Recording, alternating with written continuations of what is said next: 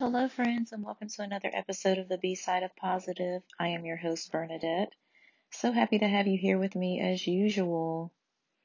Well, friends, I've been thinking a lot about these next chapters in my life and really seeing some like clear signs from the universe that great changes are on the horizon and just like beautiful growth and healing and all of that. And the more I heal, the healthier and the happier I become you know, I do think about when is it going to be time to share that with someone. Eartha Kitt, who is like my current obsession, said, I fall in love with myself and I want someone to share it with. I want to share me with someone else. And it was like she had tapped into that deep level of like dopeness that she was like, I'm so awesome that all this awesomeness has to be shared with someone. like I'm too awesome not to share me with someone else. And the more I see that I'm worthy of healthy love, the more I think about the manifestation of like a soulmate, a partner. And I don't know, maybe about a month ago, I, oh, probably longer than that, like two months ago, I wrote a letter of intention. Just what I wanted to manifest in a partner. And of course, I'm not going to bore you guys with all those, you know, thoughts that I had and qualities that I was hopeful for.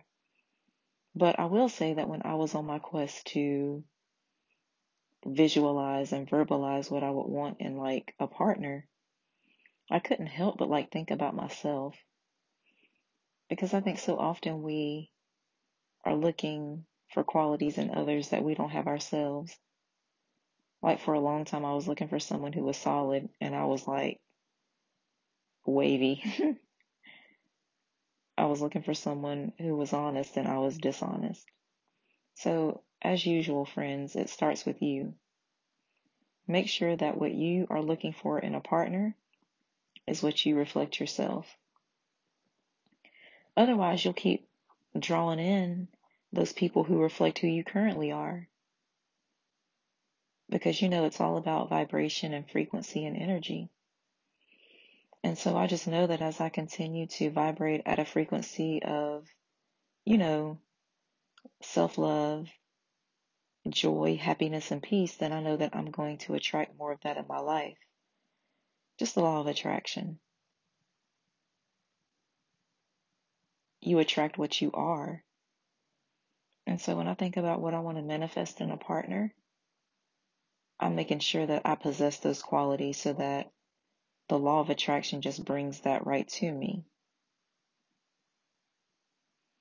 But in the meantime, friends, I've developed a certain strength and power that I feel like, okay, I can be perfectly fine being alone.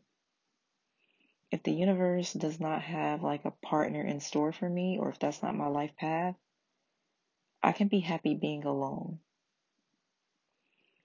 Because you guys know what? People are exhausting. Like, exhausting.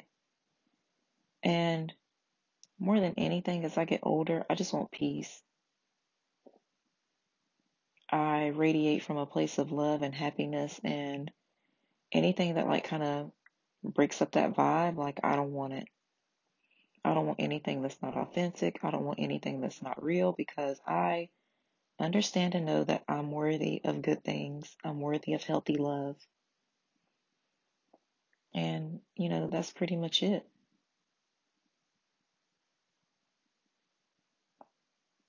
Guys, don't ever close your heart.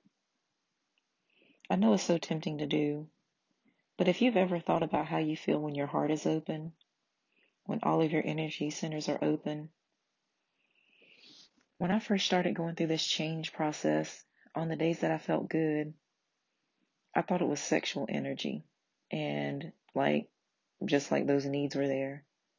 But the more I get to know myself and understand myself, I realize that it's not a hundred percent like that sacral chakra energy, but it's like keeping my heart open to love, open to possibilities, open to life, it just opens up all those energy centers. And then you start vibrating on like a high level and you just feel this good, like energy, like coursing through your veins. I'm so happy to say that I've been feeling that feeling a lot lately. And even though there are things in my life right now that tempt me to close my heart, I think the most radical thing I can do is just like open my heart wide open and just set boundaries like a motherfucker. So, friends, I hope you are well. As always, I wish you love, light, and positive energy. Bye.